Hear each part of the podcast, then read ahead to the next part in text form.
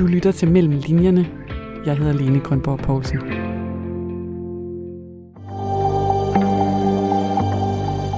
Grundlæggende så har det generelt været mytologier, jeg er interesseret i, fordi de fortæller noget fuldstændig øh, essentielt om den menneskelige tilværelse, om civilisationers opståen, og så gør de det samtidig på sådan en farverig, øh, eventyrlig måde.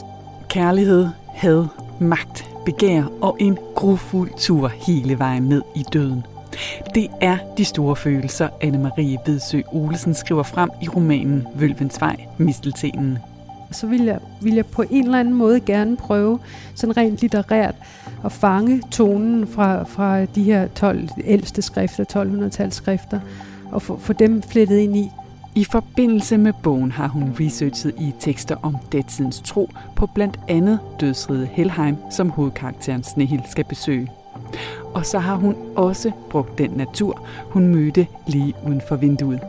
Bruger området hernede med Trygge Velleå og Stævns, hvor vi, hvor vi befinder os, øh, som udgangspunkt. Det er, er noget, jeg gør for at udbygge mit magiske univers. Og selvom Anne-Marie Vedsø Olesen har brugt massevis af timer på at søge den helt nøjagtige information om, hvordan menneskene levede i jernalderen, så er det altså ikke altid, at arkeologien får ret i mødet med forfatteren.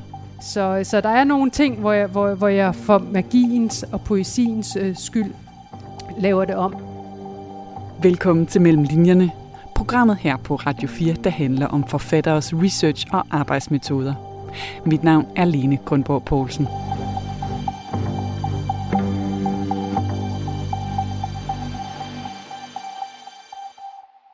Vi befinder os på Valø Slot, lidt uden for Køge, og vi sidder her i din spisestue, Anne-Marie Vedsø Olesen. Tak fordi jeg måtte komme. Yes, velbekomme. Og det passer egentlig meget godt øh, med det, vi skal tale om i dag, synes jeg, for det føles allerede sådan en lille smule magisk måske, at vi sidder her, når vi skal tale om netop nordisk mytologi, om urfortællinger, om død og kærlighed, alle de her store emner i de her meget smukke rammer. Men vil du ikke bare lige starte med for lytterne at beskrive, hvad er det her for et sted? Valø Slot er et øh, gammelt slot, øh, som øh, er blevet kaldt kvindernes slot, for der, der har været en kvinde, Mette Rosenkrantz, som har styret det. Øh, så har der været en konges elskerinde, der har været installeret her, og så har det altså været et øh, slot, hvor øh, ugifte adelsfrøkner, de såkaldte stiftdamer, øh, kunne få, få ophold, øh, hvis man ikke, som sagt, var blevet gift. I dag er, det en, øh, er, det, øh, er der 10 lejligheder og en blanding af, at der er stadigvæk øh, stiftdamer, der bor her, og så er vi også en del borgerlige, som, som bor her. Og det er et helt fantastisk sted øh, med, med, med flotte store lejligheder og udsigt øh, over Slotsparken. Så fornemmelsen af eventyr og magi er til stede hele tiden hernede. Det mærker man i hvert fald her. Øh, som du siger, der er vidderligt højt til loftet, og kigger man op, så er der en meget smuk lysekrone. Og vi sidder her jo i dag, fordi vi skal tale om din nye bog, Vølvens Vej, Misteltenen. Også tillykke med den. Tak skal du have. Og hvis jeg lige må starte med at give en præsentation af dig, så kunne den lyde sådan her. Dit navn det er som sagt Anne-Marie Vedsø Olesen. Du er forfatter, oprindelig uddannet læge. Du debuterede som forfatter i 2000 med Salerno Sol. Ja. Du har gendigtet blandt andet den egyptiske mytologi, men her der tager du altså fat i den nordiske mytologi. Og øh, bogen Vølvens Vej, Misteltenen, det er den anden bog i den her serie, som kredser om netop det her emne. Og jeg synes også lige, vi skal nævne, at du så for din første bog i serien, altså den, der hedder Vølvens Vej, Snehild, der fik du i år DR's romanpris. Ja, ja det var fantastisk. Det. Tak. Ja. Vølvens Vej, Misseltenen, vi sidder med den her, det er en øh, tung sag, 400 sider. Du er selv ikke i tvivl om, at du kan skrive flere bøger i den her serie, og øh, jeg vil synes, at når man læser den, så er jeg sådan set heller ikke i tvivl. Der, der er virkelig meget stof at, at komme efter. Altså, bogen den handler om Vølven Snehild, og den er sat i jernalderen. Men vil du ikke starte med lige at fortælle sådan her indledende, hvad er det, der fascinerer dig ved at arbejde med især den her, den nordiske mytologi? Øh, grundlæggende så har det generelt været mytologier, jeg er interesseret i, fordi de fortæller noget fuldstændig øh, essentielt om den menneskelige tilværelse, om civilisationers opståen, og så gør de det samtidig på sådan en farverig, øh, eventyrlig måde. Så der er store, øh, skønne fortællinger, man kan, man, man kan folde ud i, i mytologier. Øh, og nu øh, var jeg så, efter at have haft egyptisk mytologi i tidligere romaner, øh, bevægede jeg mig lidt ind på den nordiske mytologi, den roman, der hedder Lucia, og så t- kunne jeg godt mærke, da jeg skrev den, hold da op, det er altså spændende og mærkeligt stof. Og det sjove er som forfatter at øh, arbejde med noget, hvis man virkelig synes, det er mærkeligt. Fordi så er der noget at undersøge og undres over og kredse om. Og jeg fandt med den nordiske mytologi, da jeg så begyndte at læse op på den, og, og, og særligt øh, gå til den poetiske Edda, men også Snorri Sturlasons øh, Edda, øh, at den i virkeligheden er meget fragmenteret sine steder, så der var masser af huller, man kunne fylde ud i den og digte til, uden at gøre vold på den. Øh, så jeg på en eller anden måde tænker, at nu, nu skal jeg folde det her øh, univers ud. Øh, alt det, som ikke er blevet fortalt øh, mellem linjerne, kan jeg passende dykke ned i og fortælle for vores generation, med, med min generations øh, blik på, øh, hvad, hvad er det her for en univers og så muligvis også med, med, øh, med, med helt, helt andre vinkler i form af, at man plejer at have de her meget maskuline fortællinger i nordisk mytologi, hvor det er Thor, der svinger hammeren, og man får de der store mandlige guder fra begyndelsen af. Men i stedet for at starte med i menneskenes verden med en kvinde som hovedperson. Og øh, det har du så gjort både i Snehild og i nu i den her øh, Vølvens Vej, Misteltenen, som du udkommer med nu. Og der møder vi jo så igen vores øh, hovedkarakter Snehild. Øh, hun er vølve, som du siger, det er sådan en slags ledende spokone, kan man måske sige. Og i øh, den her bog, øh, der bliver hun udsat for runemagi af sin fjende Ravnfrid.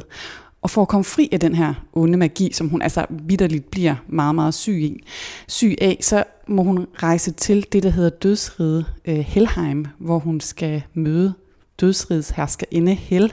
Ja. Og øh, hun skal simpelthen stå ansigt til ansigt med døden og vende levende tilbage for egentlig at kunne bryde, altså selv få magien og kunne bryde øh, den her spådom. Og det er altså ikke en, en sjov opgave, skulle jeg helst sige, at stå øh, over for, for Hel. Øh, du er ikke den eneste, som mener, at det her det er interessant stof at dykke ned i. Din første bog i serien Snehild, øh, som du lige nævnte her, den er blevet solgt i et femcifret antal bøger. Du har fået rigtig gode anmeldelser, du har fået positiv læserrespons, og så er den altså også blevet solgt til filmatisering. Ja. Hvad fornemmer du, at øh, dine bøger de vækker i læserne? Jeg tror, der, der, det er mange ting, som gør det. Øh, øh, sådan helt grundlæggende, at det er en spændende fortælling. Der sker en hel masse dramatiske ting. Den blev i troldspejlet kaldt en nordisk Game of Thrones, så der, der er masser af intriger og drama og jalousi. Øh, og, og sådan en stor fortælling, almindelig øh, stor fortælling, kan man sige. Men det er der egentlig mange bøger, der kan øh, det der. Jeg tror, øh, noget af det, jeg også rammer i den, det er, at øh, den også har et sprog, øh, som, som øh, lever. Øh, Øh, den, der, der, der, der er nerve i sproget, så man bliver suget ind. Også af det, den sproglige del af det, øh, tror jeg også, øh, øh, spiller ind. Og naturbeskrivelserne, naturen, der også spiller ind. Så det, det er et samspil af mange ting. Og så øh, er, er der altså en øh, stor interesse også for øh, mytologi og for nordisk mytologi. Jeg har hele tiden været glad for mytologi, og altid skrevet om mytologi, men der, jeg tror, der er en særlig interesse for tiden i det.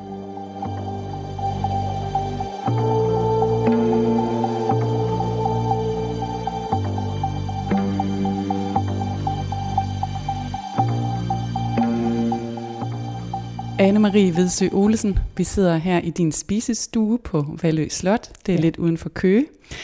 Det er dit hjem, og det har altså også haft en stor betydning for tilblivelsen af den bog, vi taler om, Vølpens Vej, Misteltenen. Og jeg kunne godt tænke mig at dykke lidt ned i det her med, hvordan du skriver ovenpå eller gendigter den nordiske mytologi. Altså den her måde, du ligesom skriver det frem på. Du har selvfølgelig læst nogle kilder for at skrive bogen, som du lige nævnte før. Så er der den tekst, der hedder Vølvens spådom. Jeg kan se, du har den liggende her. Det kan være, at vi lige skal, skal finde, finde den frem. Yeah. Den poetiske Edda står der udenpå. Hvad er det for en bog? Øh, den poetiske Edda er en samling islandske skrifter fra 1200-tallet øh, med ukendte forfattere. De, de er forskellige, det vil sige, øh, de er skrevet i middelalder, i kristentid. Det skal man huske, øh, fordi det, de handler om nordisk mytologi, men de er faktisk skrevet med et kristent blik. Så den, det, det filter skal man også øh, læse det med. Øhm, og Vølvens Spottom er en af teksterne i den poetiske ætter i denne samling skrifter, og måske nok også den kendteste af, af de, disse tekster fra 1200-tallet. Øh, Vølvens Spottom er øh, en, en, en samling vers, der er nogen 60, øh, som, øh, som, hvor, hvor Vølven fortæller den store bue øh, fra verdens skabelse hen imod gudernes ragnarok, altså verdens undergang, men, men vel at mærke den gamle verdens undergang, for man skal huske på, at det, det ragnarok, det er ikke en apokalypsefortælling, hvor alt går under og bliver sort, men det betyder, at noget gammelt går under, men en ny sol fødes, en ny verden opstår til sidst. Og undervejs i den her store bue af fortællinger fra, hvor der først tales om verdens skabelse, og så bliver de første mennesker skabt, og dværgene kommer til, og så videre, dykker den så også ned i nogle, i, i nogle specifikke myter øh, undervejs. Og jeg fik øh, ideen, da jeg ville have en kvindelig hovedperson, øh, og, og, og der faldt mit blik på vølven, fordi det ville være en, en magtposition, eller i hvert fald en, en, en, en, en som betød noget. Øh, Øh, og, og så var det helt naturligt at, at, at, at kigge på vølvens spot om og sige, hvad, hvad er den, den kendteste tekst af, om en vølve, hvad går den ud på?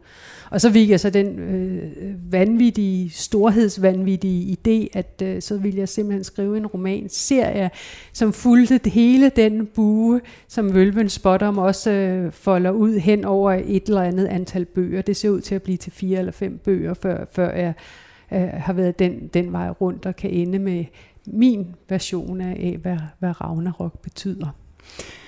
Og der er jo skrevet rigtig meget om den nordiske mytologi. Altså laver man en hurtig bibliotekssøgning, altså så kommer der ekstremt mange bøger, titler, gendækninger frem.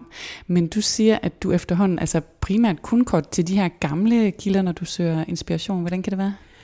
Det er, det er noget med tonen også.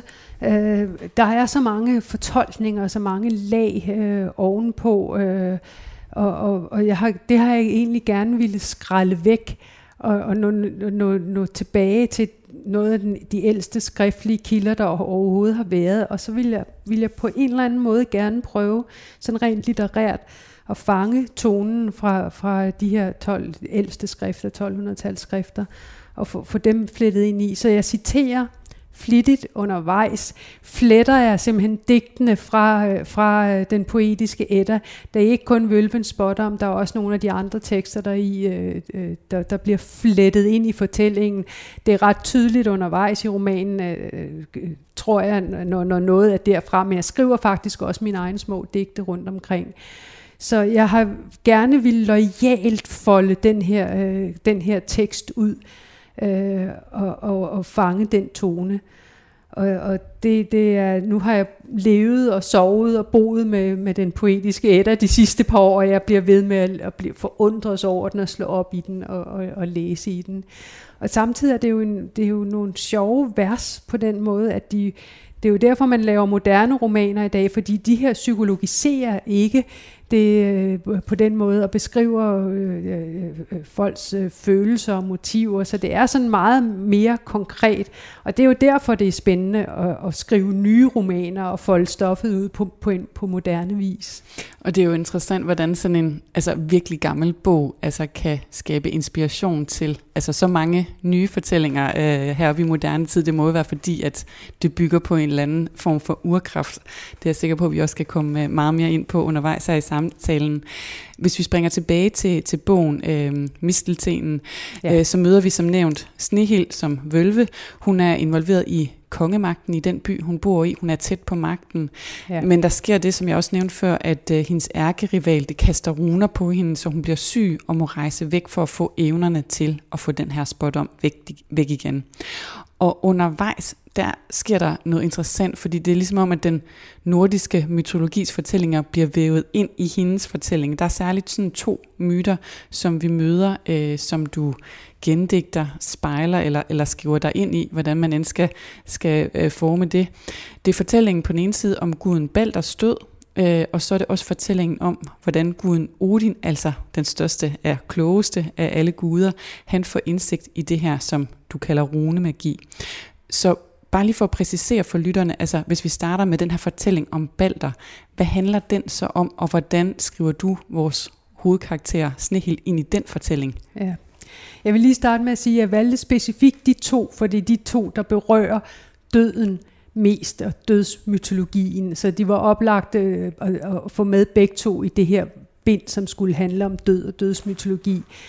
Øh, Balders død øh, øh, handler om, øh, det, Balder er, er, er Odins underskønne øh, søn, som øh, får onde drømme om, at øh, han, han, han vil komme til at dø, og Odin spørger en, en, en vølve i dødsriget, om det nu kan passe, og hans øh, Balders mor øh, Frik prøver at forhindre det ved at få hele verden til at love aldrig nogensinde at ville skade Balder. Øh, og jeg skal selvfølgelig ikke plotspoile for meget, men jeg tror godt, man kender Balders død, og det plotspoiler ikke min roman at fortælle øh, lidt, lidt om myten, at, at øh, Balder, øh, fordi det finder man ud af ret tidligt i bogen, at, at Balder øh, rammes af en pil lavet af mistelten, og, øh, og mistelten er den eneste, de har glemt at bede om ikke at såre Balder nogensinde. Så den, den, den kan skade ham og sende ham i øh, dødsriget. Øh, og øh, det hedder jo også som et ordsprog, at man skal huske at tage misteltenen i ed. Og det henviser altså til, at det havde Frik glemt at gøre, øh, øh, da hun skulle prøve at forhindre, at Balder havnede i dødsriget. Øhm, min, min snehil, som skal fagne døden på sin, på sin, øh, for at opnå magien, øh, skal gøre det også via mistelten, og jeg vil ikke fortælle for meget ikke om det. det helt, nej. nej, fordi misteltenen spiller ind på rigtig mange ledere og kanter i den her bog, og den gør det også hen i slutningen. Den, den, den, er, den er ikke bare pilen, øh, der rammer balder, men den, den betyder noget på mange ledere og kanter, den her mistelten. Øh, men men øh, øh, hun øh, på sin rejse til dødsrigerne møder hun rent faktisk også øh, Balder. Så det er, det, her i bind 2 begynder vi at møde de her nordiske guder også, hvor jeg var meget tilbageholdende i bind 1, fordi den skulle være mere realistisk, og jeg ville være forsigtig med at bare smide de nordiske guder i hovedet på folk med det samme. Men bind 2 tænker jeg, nu er vi nået så langt, det kan vi godt tåle. Nu tør du godt. Nu, nu tør jeg godt. Så, så der kan hun faktisk møde Balder i dødsriget, og man prøver jo faktisk at få Balder tilbage fra dødsriget. Det må man jo så læse og se, om det, det lykkes. Og så er der jo fortællingen om, øh, om Odin, altså som er den her den, den store vise gud i, i mytologien.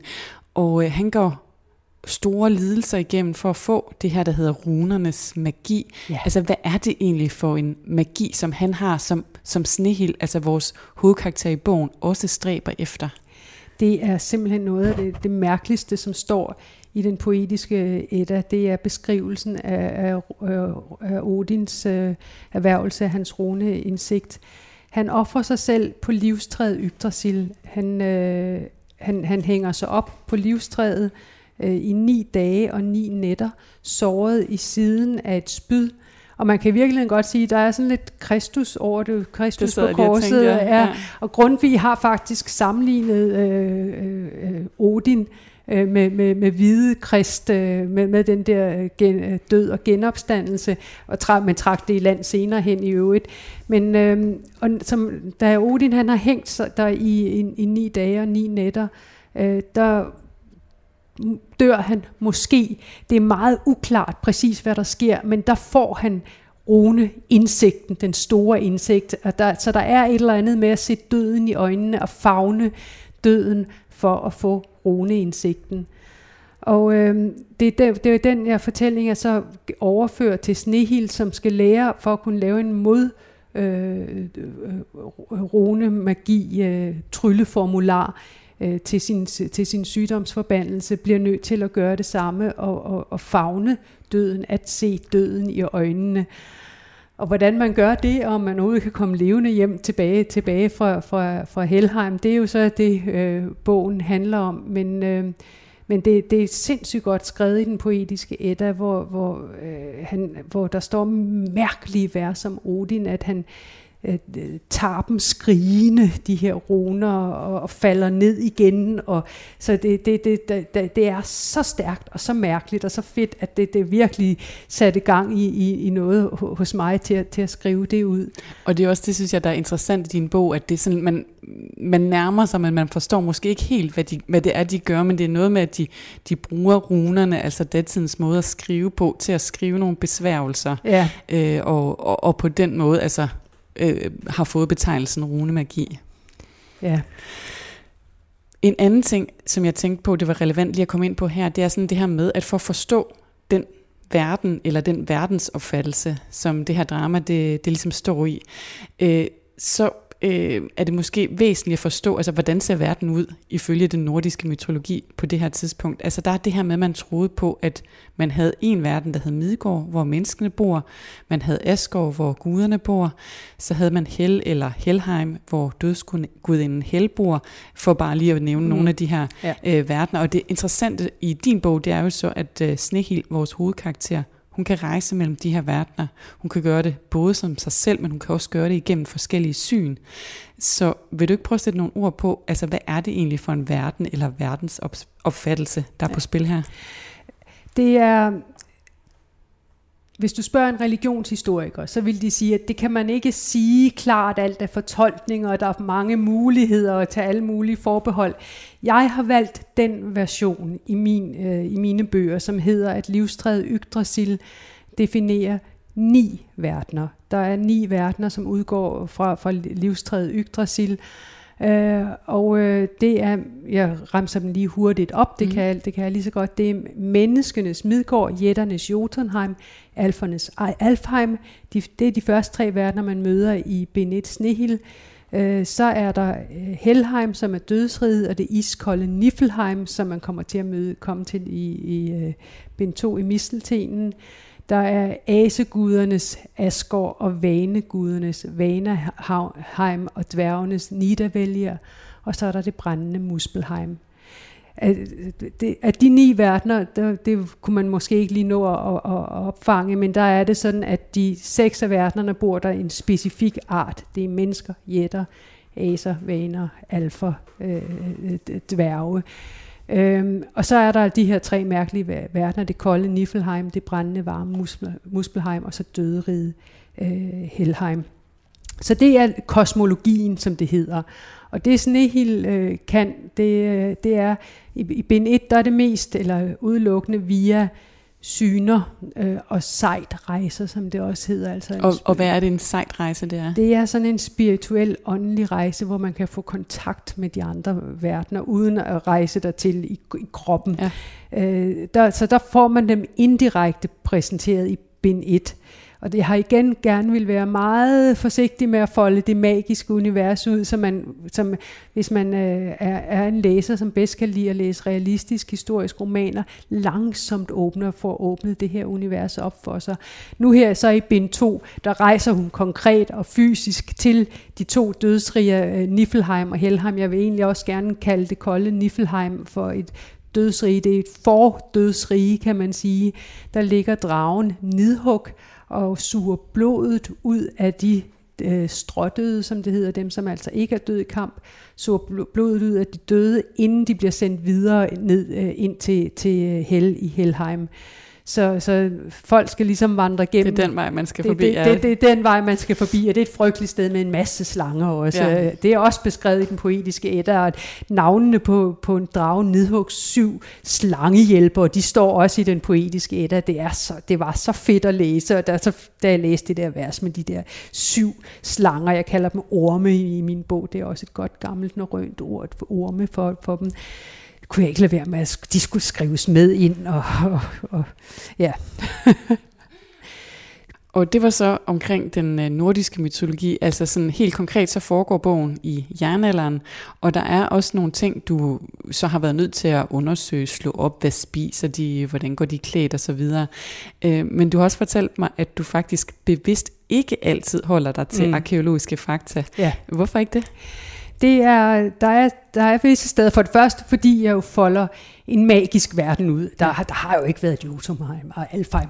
Så, så, så, så de, de, de vil aldrig kunne, man ville ikke kunne sige, at de var jernalderagtige. De, de kan gøre andre ting øh, de steder. Øhm, den ene, jeg har så vidt muligt forsøgt det, men der har været nogle steder, hvor det er poetiske eller skønlitterære årsager, har, har været nødvendigt, ikke bare nødvendigt, men vigtigt at bryde med, med de arkeologiske fund. Hvad har det været? Det, det, har, det ene har været muren, murbyggeriet omkring Asegudernes Asgård, hvor myten fortæller, at øh, der blev bestilt den her bygmester til at bygge en mur omkring Asegudernes Asgård. Og det får man for ind, fortalt indirekte i første bind Snehild, og jeg lader den spejle sig i menneskenes verden i kongsbyen Himlinge, øh, som er inspireret af en nærliggende by, Himlingøje hernede, hvor den lokale konge der også bestiller en, en fremmed bygmester til at komme og, og bygge en forsvarsmur omkring øh, sin by, i stedet for det palisadetræværk, der er. Og jeg kan med det samme sige, og det vidste jeg, da jeg skrev det, man byggede ikke stenmure i jernalderen i Danmark. Så det har du besluttet, det, at det, den, den tog du med? Den, den tog jeg med, fordi den skulle spejle det der murbyggeri. Til gengæld forklarer jeg det også ud med, at det er en bygmester et fremmed sted fra, hvor man har prøvet at bygge stenmure. Der var andre steder i verden, man på den tid i øvrigt byggede stenmure, som sætter i gang i processen med at finde et stenbrud og helt, alt det her, man aldrig har op, oplevet før. Men, øh, men det var simpelthen for at få understreget, at det her er hovedmyten, øh, som hele den her roman handler om. Så kan man sige, at jeg bruger området hernede med Trygge Velleå og Stævns, hvor vi, hvor vi befinder os øh, som udgangspunkt. Og Trygge Velleå bliver kaldt floden Trygvæld øh, i min roman, og det passer meget godt, at man ved godt, at øh, Trygge Velleå var en meget bredere flod i, i oldtiden. Men jeg gør den også til den farlige grænse til nogle af de andre verdener, nemlig Alfheim og Jotunheim, som jeg lægger på den anden side, på stævns siden af den øh, og på, påstår i min bog, at folk øh, ikke tør krydse den. Og det, det ved man godt, at nu lå Alfheim og Jotunheim jo så heller ikke derovre, men man, i jernalderen krydsede man Tryggevælde. Man har fundet veje henover, så, så, så det, det er, er noget, jeg gør for at udbygge mit magiske univers. Øh, lad os sige, at den her uge, det, det er en farlig flod, som de ikke tør krydse. Øh, og endelig så øh, gør jeg det, at øh, jeg lader jættekvinden Hyrokin øh, i Jotunheim. Øh, hun, hun er rigtig dygtig til at smede. Hun kan noget med metaller. Hendes bror, der er bygmesteren, kan noget med sten, og hun kan noget med metaller. De kan noget med jorden og kraften og urkunsten og urkraften. Og derfor kan hun noget så fantastisk, at hun kan lave et metal, ingen andre kender, nemlig smede noget, ingen andre kender, nemlig stål. Hyukin-stål. Og det er almindeligt kendt, at hun har en hemmelig opskrift på det her. Og man lavede jo ikke stål i jernalderen. Der er grund til, at den hedder jernalderen. Man lavede ting af jern på det her tidspunkt. Men det øh, påstår jo heller ikke. Det, det er lagt hos en jættekvinde Hyukin, og det kommer faktisk til at spille en magisk rolle i bind 2 Misteltenen, øh, det her hy- Hyukin-stål. Så, så der er nogle ting, hvor jeg, hvor, hvor jeg for magiens og poesiens øh, skyld laver det om.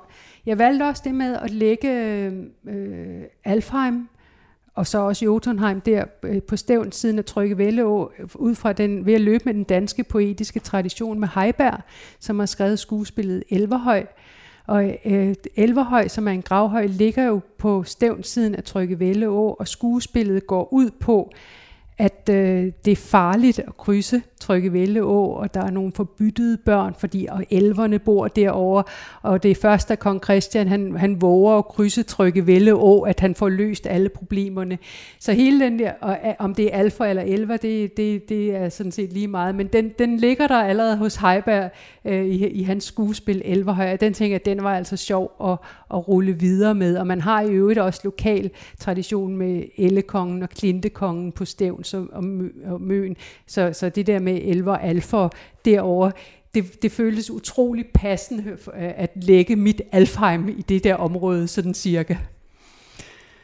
Så på den måde har du ligesom brugt øh, nogle, nogle forskellige ting, men, men det er stadigvæk dig, der skriver fiktionen og, og ja. sætter rammen, ja. Et tema øh, i bogen, som man også finder i mytologien, øh, det er det her med handlingens kraft. Ja handlingens værdi, altså nu nævnte du før, de, de strådøde, altså dem, der dør i sengen og ikke i kamp, kamp de ender i dødsriget Helheim, og det er altså et virkelig ubehageligt sted, altså der har man ikke lyst til at ende, altså så er der dem, der dør i kamp. De ender hos guderne. Det er et meget bedre sted. De må spise, og de må drikke. Og man fornemmer egentlig også, at de her mennesker, som kommer i dødsrydet, de sådan ligesom langsomt syner hen i sådan en tranceagtig øh, ubeslutsomhed, som, som er nærmest det værste, der overhovedet findes. Så øh, hvordan kan det være, at det har været vigtigt for dig at skrive det her øh, handlingens kraft frem som tema? Da jeg besluttede mig for, at jeg ville kigge på den nordiske mytologis øh, dødsmytologi, øh, der var, det var med, med det blik på, at alle religioner eller mytologier har øh, en, en, en dødsmytologi, som afspejler, hvilke værdier man, man sætter pris på i livet, hvad, hvad, hvad giver man videre og belønner. Og det er jo, altså kristendom er jo smuk med, at man kommer i himlen, hvis man er et godt menneske, som er næstekærlig og, og, og, og som er god ved sin næste. Og det, så tænker jeg, at den, den, øh, må ville noget, den nordiske dødsmytologi også. Øh, og hvis man nu siger, at dem, som kommer i valhal øh, hos guderne til, til fester, glade dage, som bliver belønnet. Hvis man lige hæver det et abstraktionsniveau og siger, at det handler ikke bare om brovdende, blodige kriger, som bare far ud og myrder. Nej, det, hvordan er det at gå i krig? Det er, man er bange, det er svært, man risikerer at miste livet, og hvis man så går et niveau op og siger, en hver kritisk farlig situation, eller svær situation i ens tilværelse, bare er ikke nødvendigvis livsfarlig, men at man i en svær situation, hvor man eventuelt er meget bange, finder mod til at gøre noget, og finder det frem og handler den værdi, øh, er, er, den, den, den, kan man altså, den skal man belønne, den, den er noget værd øh, det at, at handle, øh, selvom det er svært. Og netop, netop når det er svært, er det virkelig noget værd, at man, man kan finde den frem. Øh, og derfor, øh, og, og den synes jeg, den, den vil jeg gerne fokusere på, at det, det er den, der er den positive værdi. Og derfor er alle personerne i misteltenen, de bliver på en eller anden måde perspektiv, perspektiveret ud fra det at handle eller ikke handle om ja, de for det er meget tøver, forskelligt, de, hvordan de ja, reagerer på, at de står i en øh, farlig ja, eller sårbar situation. Lige præcis, ikke? Og, og tvillingebroren Roald, som, som godt ved, at øh, han måske burde gøre noget ved sin kongebror Aslak, tøver langt hen ad vejen, ikke? Så han er, han er den tøvende, der jeg har selv hele tiden haft en parallel tank til ham, Shakespeare's Hamlet, da jeg skrev den, øh, men, men, men, men får handlet øh, øh, øh kunstnerinde øh, Siba, som skærer trafigur, sådan lidt den unødige kunstner, som hver gang tingene bliver sværere for hende, og hun bliver oprevet og følelsesmæssigt oprevet, så må hun ligesom sætte sig ned. Og hun flygter nærmest ind i kunsten. Så, så flygter ja. hun ind i, så snitter hun, som til gengæld bliver god. Altså ja. hun får det ud der, men, men, men, men øh, det, det, man, og den manipulerende bitch Elbjørk, som jo øh, har en grum skæbne som træl, hun kan til gengæld handle. Øh, så så det, alle bliver, bliver ligesom perspektiveret ud, ud fra det begreb, og man kan sige, dem som de strådøde, dem som øh, dør af alderdom eller sygdom, og som havner i, i Helheim, øh, det sted, det er jo ikke øh, som, som i, i helvede i kristendommen, altså de bliver jo ikke straffet dernede, det bliver bare sådan et fuldstændig driftløst, kraftesløst sted, hvor de også bare sidder og er driftløse og har mistet enhver energi, som et billede på, ikke, hvis man ikke har fået, fået, fået taget sig sammen og til at komme, komme ud og handle. Øh, så, så så det, det er sådan set ikke nogen straf, det der, det er der, hvor de havner. Det er simpelthen bare et, et billede på det her Helheim på, øh, at, at være sådan og, og ikke agere i tilværelsen. Men så tager, den, så tager jeg den et niveau videre i, i det her at handle, og det at udøve en død i, i, i min bog, som er, jeg synes, at det er en dødsmytologi handler om.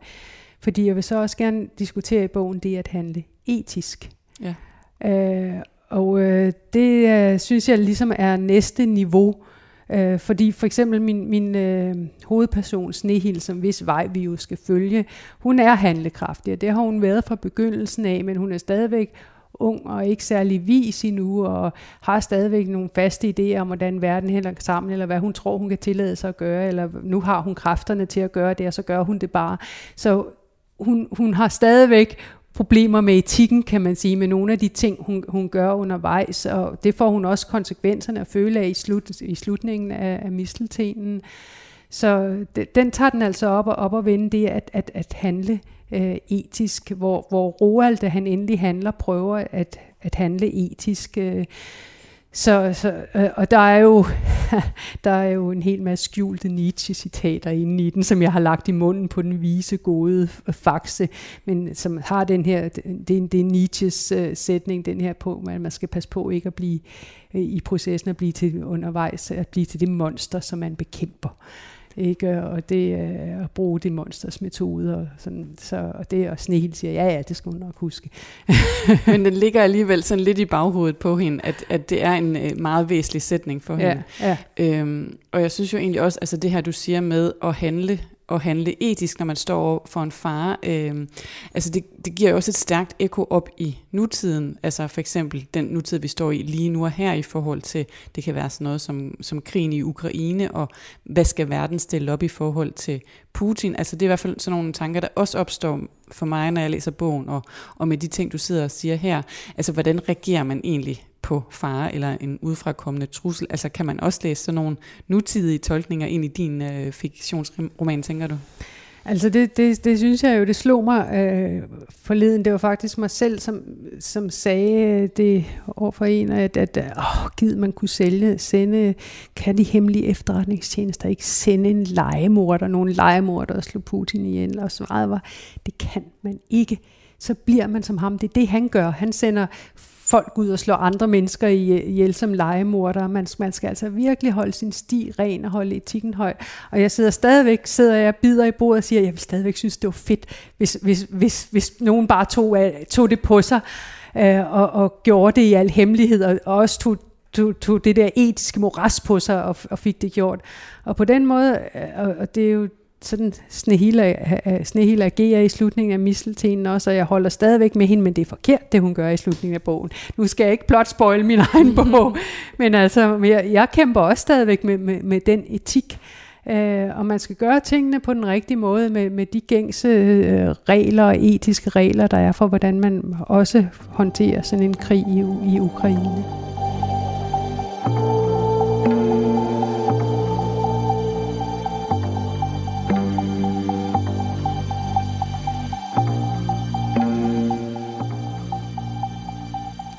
Hvis vi kigger ud af vinduet her, så kan vi se den her utrolig smukke slotspark her ved mm. Valø Slot. Jeg sidder her sammen med dig, Anne-Marie Vedsø Olesen, og vi taler om din aktuelle roman, Vølmens Vej, Misteltenen. Og det er jo noget af en kulisse, vi befinder os i. Øh, naturen her omkring, det har også været en inspirationskilde for dig, når du har skrevet. Øh, og Lige nu der er det jo godt nok august med nogle varme og lyse dage, ja. men man skal forestille sig, at du har siddet herinde i dit arbejdsværelse og skrevet bogen i de mørkeste vintermåneder. Hvad gav det dig?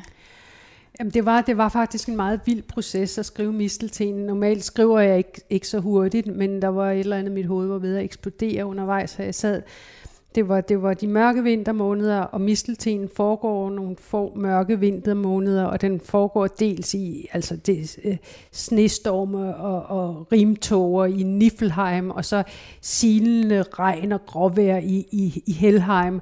Og jeg havde sådan det her vinterlandskab udenfor samtidig, så det, det, det hele gik op i en højere enhed øh, for mig, mens jeg, mens jeg skrev det. Øh, så det, det, var, det, det var en vild tur for mig også at være igennem de her, de her dødsrige, de kolde, øh, de her vintermåneder. Normalt som forfatter er man jo i stand til, eller abstraherer man fra, hvilken årstid man skriver om, og hvilken årstid man befinder sig i. Jeg begynder ofte at skrive en roman i den årstid, jeg faktisk befinder mig i, men så tager det jo så lang tid at skrive en bog, at det hele det, det, det bliver ikke, er ikke længere synkroniseret med den her og kommer til at passe. Og jeg tror, det har sat sit aftryk på, på den faktisk. Man kan mærke, at øh, jeg har været så dybt inde i den, i den rejse selv, i de her to magiske lande. Og øh, det var, altså da jeg, en ting var, var det iskolde Niflheim og, og alle slangerne, dragen nidhug, men da jeg kommer til Helheim, tænker, synes jeg, at den, den er, hvor alting går langsommere også, og det, man mister kraften, og den øh, Hel, øh, Helheims herskerinde Hel, synes jeg er blevet en fantastisk skikkelse, hvor hun er både øh, tragisk og storslået, og man er både lidt ulækker, men man holder med hende også, og der er en oprørstrang i hende, så jeg fik, jeg fik skabt en helt fantastisk øh, øh, version af, af hende, synes jeg. Og det havde jeg ikke regnet med, da jeg skrev bogen. Det er det, jeg skriver uden plot uden at vide, hvad der, hvad der sker. Jeg havde ikke anet, da jeg skrev den, at, at Hel vil blive så stor og stærk og interessant en, en skikkelse, som hun bliver der i. Og jeg synes virkelig, man, man også har ondt af hende samtidig med, at hun er så storslået, som hun er.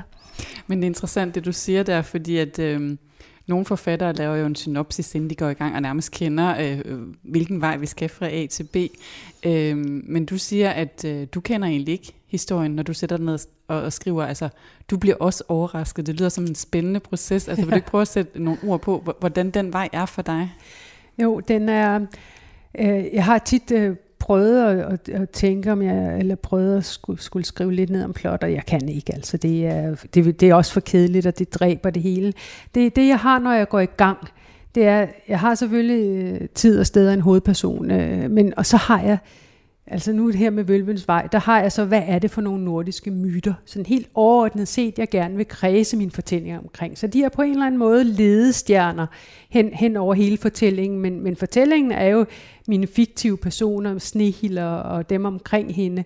Så de nordiske myter, de løber hen over som, som, som ledestjerner. Så det eneste, jeg ved, når jeg sådan går i gang med, med øh, da jeg gik i gang med misteltenen, det var, at jeg skulle øh, slå temaet med Balders død an ret hurtigt.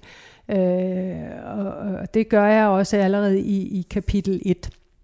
Og så må jeg ligesom se, hvad der sker. Så, og det eneste, jeg vidste, så det var, okay, det er dødsmytologien. Så på en eller anden måde skal nogen rejse til dødsrigerne. Og jeg havde alle mulige idéer, da, da jeg gik i gang med den. Og Berghild, hun skal også derned. Og skal, en, anden karakter en af de andre kar- karakterer i bogen, ja, og sådan noget. Men, så jeg ved, ved ikke, hvordan, hvordan det havner, øh, hvor det, hvor det havner henne.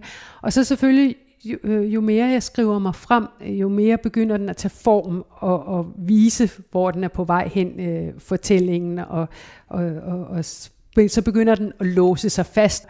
Og jeg har også en eller anden grundoverbevisning om, at hvis jeg logisk set kan tænke mig til hele plottet i forvejen, så vil en læser logisk set også. Og det vil sige, at det bliver ikke nær så overraskende og nær så originalt. Så i og med, at jeg selv overraskes, øh, øh, undervejs, der, så håber jeg også, at jeg skaber overraskelser øh, for læsere. Og det synes jeg, det synes jeg er utrolig vigtigt. Øh, så jeg kan, jeg kan godt få helt røde kinder undervejs, og åh, skete Hvor det spændende lige? det er. Ja. det er jo fantastisk at sidde i sådan en proces. Ja. Øh, og øh, apropos overraskende og, og original, som du siger, altså, så synes jeg også, at sproget øh, i din bog er særlig interessant, altså fordi der er så mange lag. Altså, på den ene side har vi selve handlingen, så er der nogle virkelig smukke, sådan detaljerede naturbeskrivelser, der er poesi, som vi har været inde på, og så følger vi altså også øh, vores hovedkarakter Snehild ind i sådan nogle virkelig øh, syrede drømmesyn, øh, hvor hun ikke engang selv ved, hvad der sker. Så det er ligesom forskellige stilarter, øh, du bruger, og hvis vi prøver bare lige at dykke lidt ned i det, og starter med øh, handlingen, ja. så i hvert fald noget af det, jeg har lagt mærke til, når, når du skriver, det er, at vi sprogligt også, altså meget sådan... Øh, subtilt bevæger os tilbage i tiden. Altså sådan, og det ved jeg, det er noget, du har arbejdet med mm. bevidst. Prøv at sætte nogle ord på, hvordan du gør det.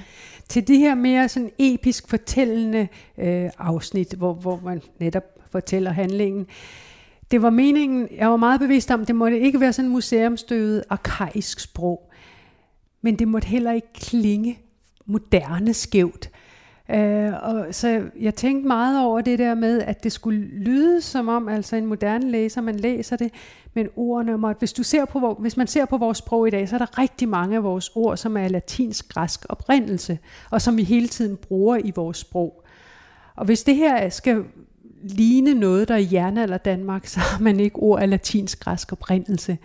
Og dem er, de er der hele tiden, og de er umulige at rense helt ud, helt ud af bogen. Men man kan gøre sig overvejelser, hver gang man støder på dem, og sige, hmm, findes der ikke et synonym for det her, som er mere øh, oldnord, har den her mere oldnordisk norrøne tone, og for, for, for, altså bare, eller bare germansk noget, som er lidt mere i nærheden af, så man får den her grundfornemmelse af, at sproget er renset derhen. Øh, og det har jeg altså det har jeg siddet øh, med lup og kigget på, og, og jeg fik efterfølgende også to andre til at sidde med lup og, og, og, og kigge på det. Øh, og, og hvad kunne det være for nogle ord? Altså for eksempel øh, kan man ikke kalde øh, en leder for en her, øh, en her for en officer. Øh, så der opfinder jeg ordet en høvedskriger. Øh, jeg brugte på, et, øh, på et tidspunkt ordet øh, jaloux og jalousi, det var i, for, om, om, om, i forbindelse med Ravnfrid, og så slog det mig, det var altså det her fransk inspirerede ord, det var heller ikke så kan man finde ordet skinsyg, som er virkelig et godt øh, gammelt ord, øh, dansk, dansk ord, skinsyg. Og det, det, det, det, det er der, man skal hen. Øh, øh, Vølvens vej, Misteltenen åbner med, med et afsnit, hvor, hvor øh, hvor jeg havde skrevet ordet, og ordet problem ind, og det, det dukker op senere hen, men, men øh, der, der står øh, om, om Snehild, da hun øh, sniger, smyrer sig ud fra Aslaks seng, øh, at hun ikke vil væk ham. Det ville kun skabe besvær, har jeg skrevet. Jeg havde oprindeligt skrevet, det ville kun skabe problemer. Og problemer, altså det jeg klinger stadigvæk for, for, for, øh, fra, fra en anden tid. Øh, det må godt stå ind, men det var selve anslaget på bogen, der måtte, der måtte det ikke stå der. Så vælger man ordet besvær i stedet for problemer. Og det er med det blik og den pincet, der har, ja, der har siddet og plukket i ordene for, og det er noget, man slet ikke længere mærke til undervejs, vil jeg våge at påstå, men, men det giver bare den rigtige tone i, i, i hele fortællingen. Og det er netop ja, den der tone, som du siger, ikke? Altså, hvor der også en gang imellem kommer nogle ord, vi nærmest ikke engang bruger i dag. Altså sådan, øh, det kan være øh, Roald stansede ved bund, brønden for at drikke en slev vand.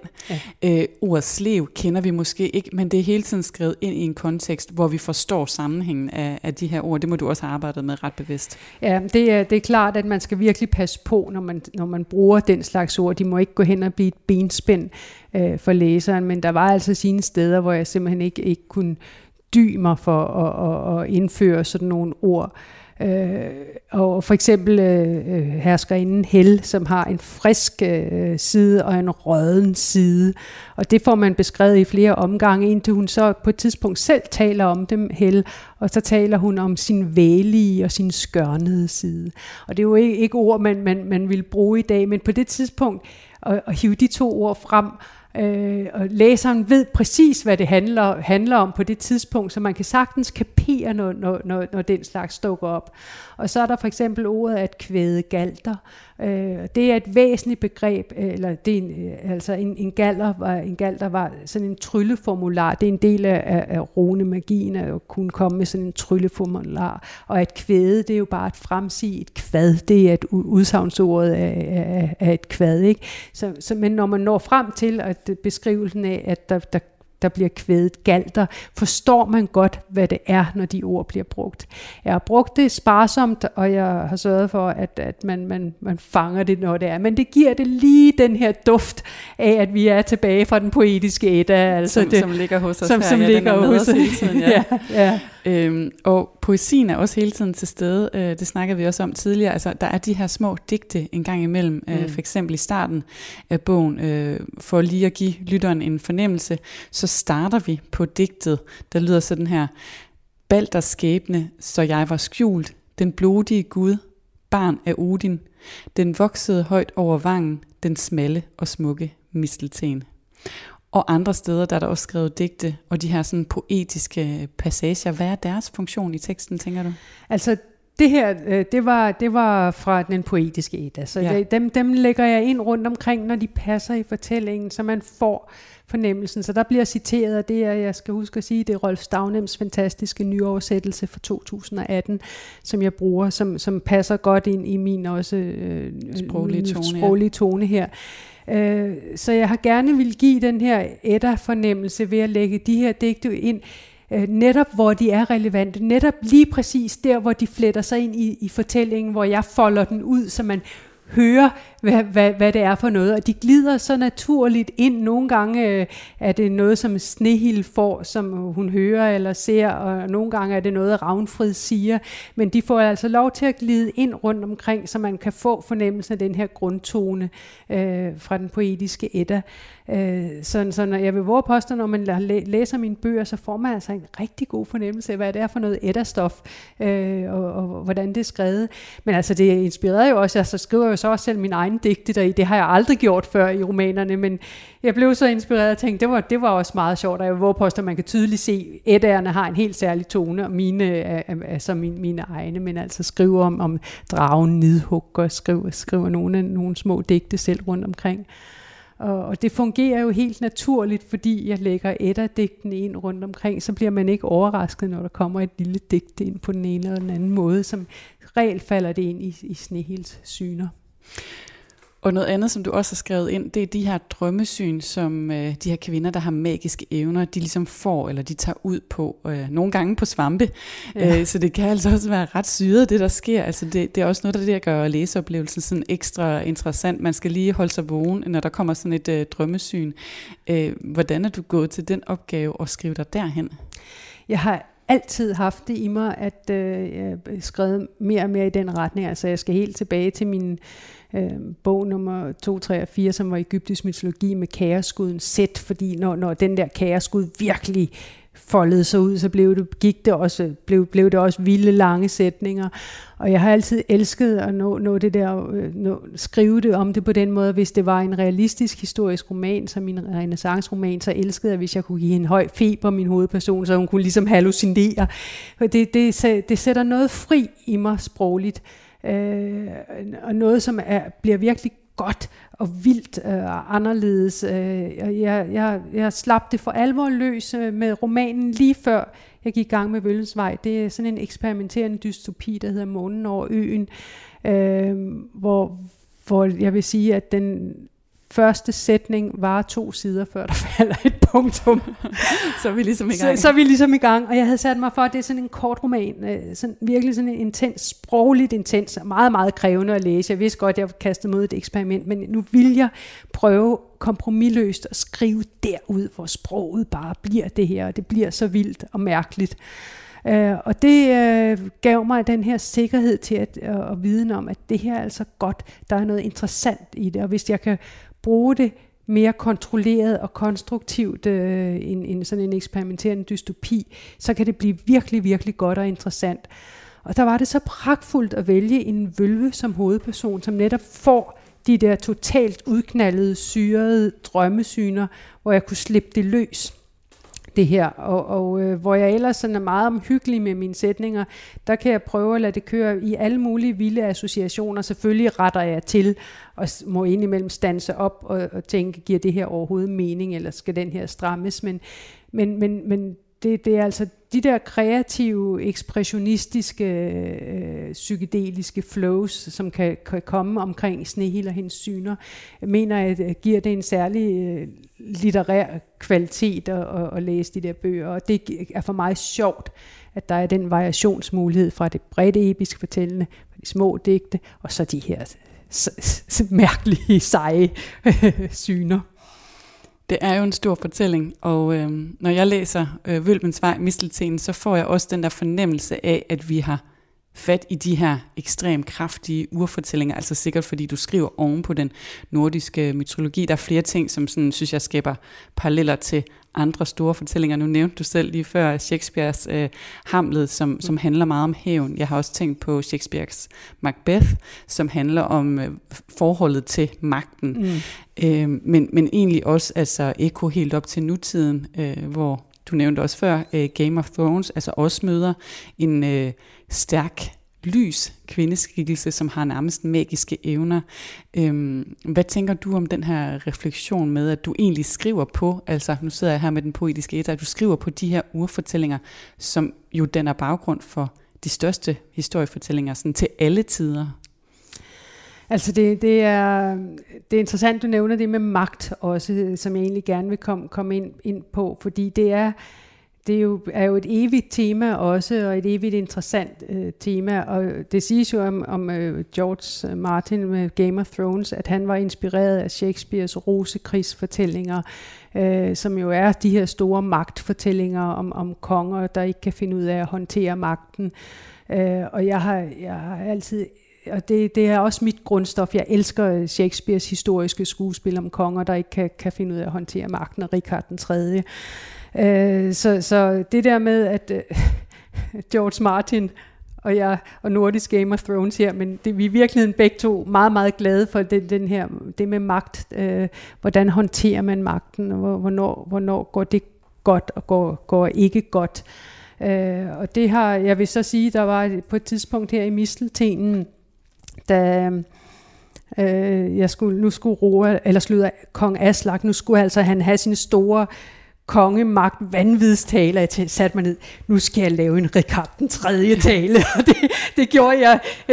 Shakespeare's Richard den tredje. Og jeg kunne ikke dybe mig i nedrige novne drøber kvide i mit sind, tror jeg, jeg fik mig selv til at skrive. Jeg, jeg, jeg røg ligesom lige ud, ud i et, et, et, en lille smule Shakespearesk der, men det, det er altså rigtig sjovt. Men, men at tage dem øh, ud fra det her grundstof, det, altså det, det jeg jo ligesom oplever, du siger og taler netop også urfortællinger, og det er den fornemmelse, der er med det.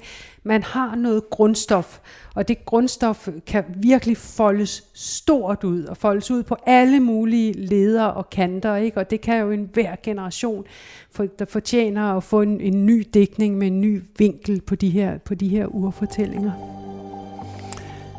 Anne-Marie Vedsø Olsen, forfatter til Vølvens Vej, Misteltenen. Vi når ikke mere i dag, men jeg vil slutte af med at sige tak, fordi jeg måtte besøge dig her i dit skønne hjem på Valø Slot. Og tak, fordi du var med i programmet. Tak, fordi du ville komme.